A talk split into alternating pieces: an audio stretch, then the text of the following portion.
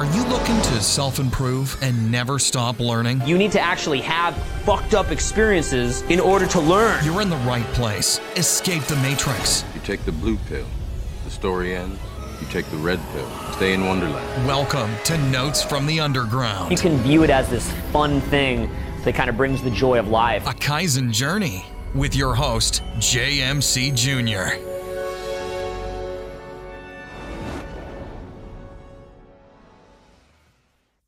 Welcome to Notes from the Underground, a Kaizen journey, episode one. Episode one is really an episode of discovery where I kind of share why I decided to take on this journey, why this podcast podcast came to be, and some of the the topics and the themes that will take part in this podcast. Notes from the Underground is in reference to a book by Russian author Dostoevsky. It's considered to be the first book on existentialism, which is a philosophy, a study of self reflection and self growth, where we ourselves, through our self growth, through our reflection, give meaning to our lives. We kind of live more by design than by default, you know. And in the book, there the main character's name is the underground man. I'm not trying to say I relate. I'm not trying to say I am that underground man because if you read the book, he, there's a lot more to it than what I just explained to you. But the big concept is that he is largely against collective He's, he's largely against the idea of collectivism, which is when a group of people uh, decide that this is how we're going to live and they impose that on the rest of us. And then we are we are led to believe that that's the only way to live instead of having some self-reflection and some self-growth. I consider that to be like the matrix that we are living in now if you watch if you ever watched that movie where we ourselves are not necessarily understanding the game we're really in and because we don't understand the game we're really in, we get frustrated and we get, you know, depressed and we get, um, we really shoot for the wrong things. So, Notes from the Underground is really trying to break out of that matrix. A Kaizen journey, Kaizen is Japanese for self continuous self-growth and self-discovery and continuous self-improvement is my acknowledgement that, in my opinion, that's the only way to live to, through self growth, self improvement, uh, continuous, con- continuously. So, notes from the underground, a Kaizen journey, is me trying to break out of the matrix through self discovery, through self growth, through continuous improvement. With your host, JMC Jr. Uh, JMC is in reference to my father who passed away 14 years ago. He would uh, doodle his initials JMCCH actually for Chavez, and he would do this, you know, um, whenever he was had some time on his hands, he was bored or whatever, he would doodle that lo- little logo. And my mom ended up making a ring out of it. My sister ended up getting a tattoo on her back of it. So JMC Jr. is really in reference to my dad, a tribute to him. Now, what are we going to talk about in this podcast? Like I said before, I think that many of us don't understand the games that we're really in. And so a lot of my topics are going to center around that kind of a theme understand the game that we're really in. And I decided to do this podcast because a couple years back on this on this journey of self growth, I really wanted to start living out loud, really wanted to start living my truth. And well, well I'll let I'll let I'll let this guy explain it to you. I think he explained it really well. You know, I want when they see me, they know that every day when I'm breathing, it's, it's, it's for us to go farther. You know, every time I speak, I want the truth to come out. You know what I'm saying? Every time I speak, I want to shiver. You know, I don't want them to be like, they know what I'm going to say because it's polite. They know what I'm going to say. And even if I get in trouble, you know what I'm saying? That ain't that what we're supposed to do? It's, I'm not saying I'm going to rule the world or I'm going to change the world, but I guarantee that I will spark the, the, the brain that will change the world. And that's our job, is to spark somebody else watching us. We, we might not be the ones, but let's not be selfish. And because we're not going to change the world, let's not talk about how we should change it. I don't know how to change it, but I know if I keep talking about how dirty it is out here, somebody going to clean it up. Exactly. Just like Tupac said. It's our you know, a lot of times I would I would share these thoughts with my wife or I would share them these thoughts with my friends and it was like, man, I'm just gonna speak my truth and live live my truth. Because he's right. Have an organization called IBA Imagine Believe Achieve and people would ask me like, you know, what's the goal in it? And I said, we're gonna we're gonna spark the brain that's gonna change the world. And that's how we're gonna change the world by sparking that brain. So you know, like Tupac couldn't have said it any better. Um, I definitely want to speak with my truth. Um, I want to I want to speak with my truth without using words. I want to live that truth. Um, I want to live my gospel, and I want to share my journey. Um, like I said in this, you know, in my in my quote unquote promo video before this podcast. Number one, I love to hear myself speak. Let's be honest, I'm a great speaker. Um, I want to be on TED Talks one day. I want my I want my kids to be able to have something to look back on and and maybe um, reflect on some of the conversations that we have because I know they're young right now. They might not understand everything that I tell them. So having a podcast for them to listen to in the future is going to be awesome. And that's basically how this podcast came to be. And I'm going to tell you the moment I realized that maybe I needed to do this. About a year ago, I joined a group online called the Masterminds Group. It was headed up by Henry Barrera of Hoop Diaries. He's a little bit of a merch, virtual mentor to me. Uh, he's a performance coach at uh, Liberty University. Great basketball coach, uh, trainer, great trainer in general. I think he's awesome. And this group was really geared to coaches, um, but not any coach. I mean, if you ask me my coaching style, I, I would define it this way. Um, a kid comes to me and wants to be a better shooter, the first thing I would ask him is, How often do you shoot? Because it doesn't matter how you shoot. It doesn't matter if I show you the right form, the right technique. If you don't sh- practice consistently, it's not going to make much of an effort, much of a difference. So if he doesn't shoot well, my first thing to do is to work on that work ethic, work on the consistency. And once I got that down, then we could talk about the mechanics. So that's a di- little bit different of approach. And this group, it just fit all my philosophy in that. So it was an awesome group. I had an awesome time with them, and he had us do a couple different things. He had to do our, he had us de- he had us define our core values as, as coaches, which I thought was awesome. And he had us do a kind of a physical fitness challenge, a 30 day challenge, and he gave us the whole schedule. He said, you know, Monday and Wednesday, Monday, Monday and Tuesday we're gonna do weights. Wednesday we could kind of pick our own fitness thing. Thursday and Friday we do weights, and he gave us all the exercises. And then Saturday I got I got I get to pick my own fitness thing, and then Sunday was my day of recovery. And I got a, a group of friends of mine to do it with, and we told each other that we would share video when we're at the gym, and we would kind of make sure that we were doing it and kind of hold each other accountable. But what I decided to do was I decided to start sharing it with my family. So I would I would uh, text my wife and my two boys the same thing I would text my my buddies. Um, so when I didn't feel like doing it, I would text them. I didn't feel like doing it today, but I pulled through, or I had a great workout, or now in the same videos, all that stuff. And it was an amazing experience because I felt like I started using that to really show them how I want them to talk to each other, uh, to talk to one uh, to themselves. So I when I had a great workout, I would say, "Juan Chavez, you're killing the game. You did a great job," because I wanted them. I wanted to model that self talk for them.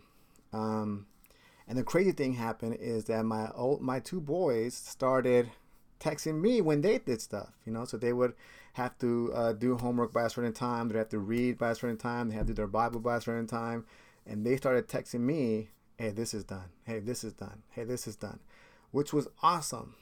And uh, and what happened was once I stopped sharing because my 30 day journey was over in that sense, they stopped sharing. So I realized that um, I have a little bit more impact than I maybe I, am that I'm not taking advantage of, and and so I hope this this podcast really kind of uh, brings that journey back to life. And I also think that if I expect my kids to do cool stuff and get out of their comfort zone, then maybe I need to get out of my comfort zone and do cool stuff. what I'm gonna do is I'm gonna share you share with you my 30 day challenge uh, experience. What I did, or what I do normally, uh, definitely for basketball, my basketball seasons, um, and def- definitely for this challenge, is I do what's called a what went well journal. It was a tool I got from Train to Be Clutch and Joshua Medcalf. Awesome people. Uh, Chop Wood Carry Water, top five on my all time list. Mandatory reading for everybody. Um, so my my what went well journal it consists of a value statement, a growth mind statement, 15 to 65 things that went well, two things I could have done better, and two things that I could grow from. So my value statement was my value comes from who I am, not what I do. And again, that's something that I want to transfer to my kids. My growth mind statement was Every everything that happens to me today is in my best interest and an opportunity for me to grow and learn. Again, things that I want to transfer over. 15 things that went well. I'm not going to bore you with 65 because I didn't do 65. I did 15. Number one, I learned that if it's important to me, I will make the time, which is something that I told my kids forever and ever. And I got to tell you, in the beginning, when I gave my kids um, the freedom to hold me accountable. And my oldest would ask me, Dad, did you go to the gym today? And I would say, like, well, I had a lot of work to do, whatever. He would, uh, no excuses, no excuses. And yes, in the beginning, I wanted to hit him in the throat. I didn't, you know, I didn't like being held accountable that way. But I learned that I would tell him the exact same thing about his schoolwork. So I had to make the time because I knew it was important, not only for my health, but to an example to my kids. Number two, I learned that if I don't make time for my health, I'll be forced to make time for my illness. I think that's a mistake everyone has. I, I feel good, so why do I have to go work out? I feel like I'm in good I'm in good health. Well, because if you don't go work out, you're not going to be feeling like that much longer. Number three, I learned that I have awesome accesses to gyms, and I have a flexible schedule where I can make it happen whenever I need to. If I need to work out at four in the morning, if I need to work out at twelve at noon, if I need to work out at three in the afternoon, I have gym access and flexibility in my schedule to make that happen. Number four, I learn new exercises.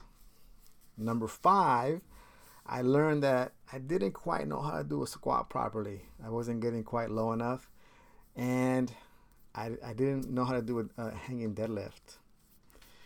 I learned that number six is I learned I do not like Turkish get ups. Not a fun exercise. Number seven, I learned that if I could lift for 40 minutes, and I would feel exhausted as though I ran a marathon. So a lot of times I felt like if I didn't um, do cardio, I didn't have a good workout. But these weight training workouts were, were, were really, really awesome.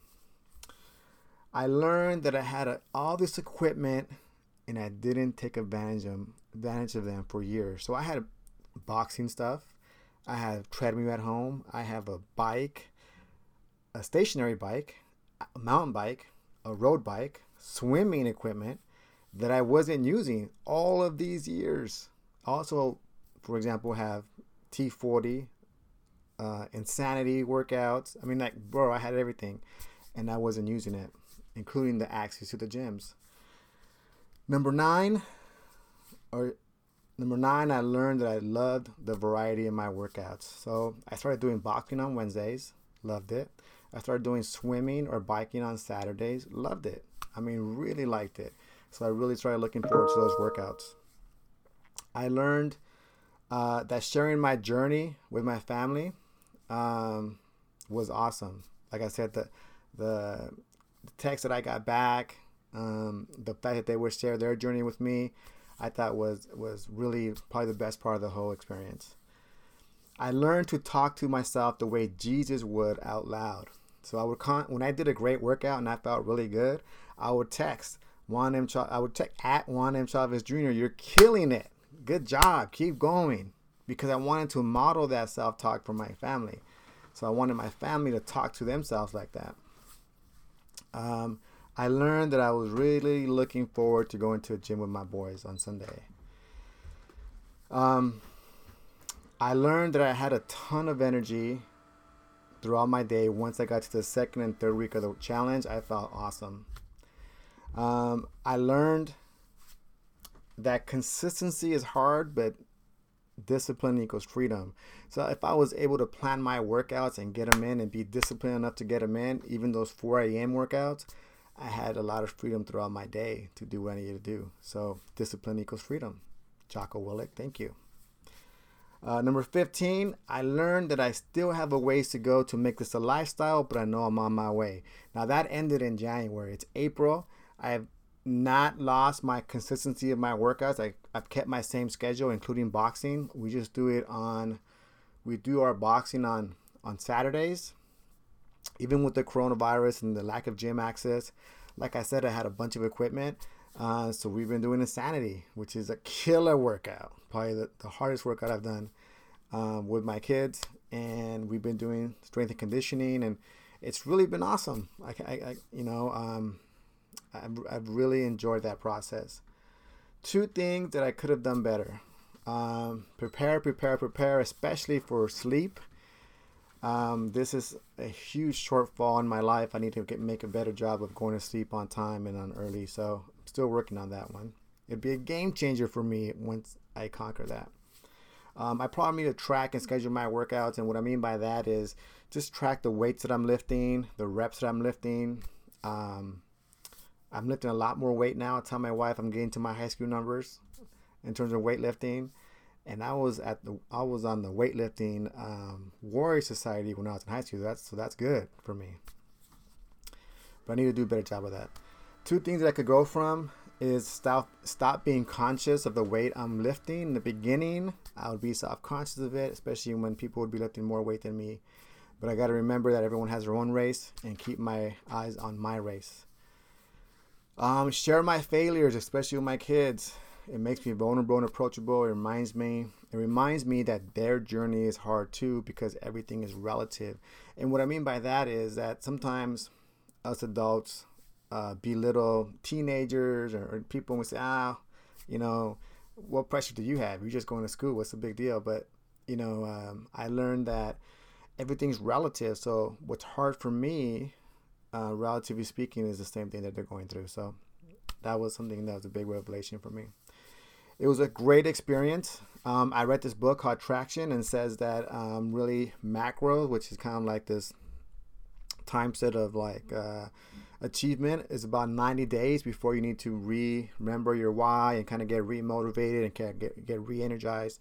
So I take it in 90 day macros and 30 day micros, which means like a sprint.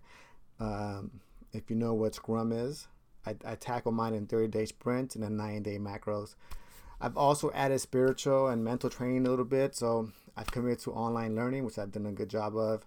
And I have this awesome morning routine that I've kept pretty consistent that I can wake up, do my stretching routine, um, do my meditation, my devotional, my walk with God, and my reading, my journaling.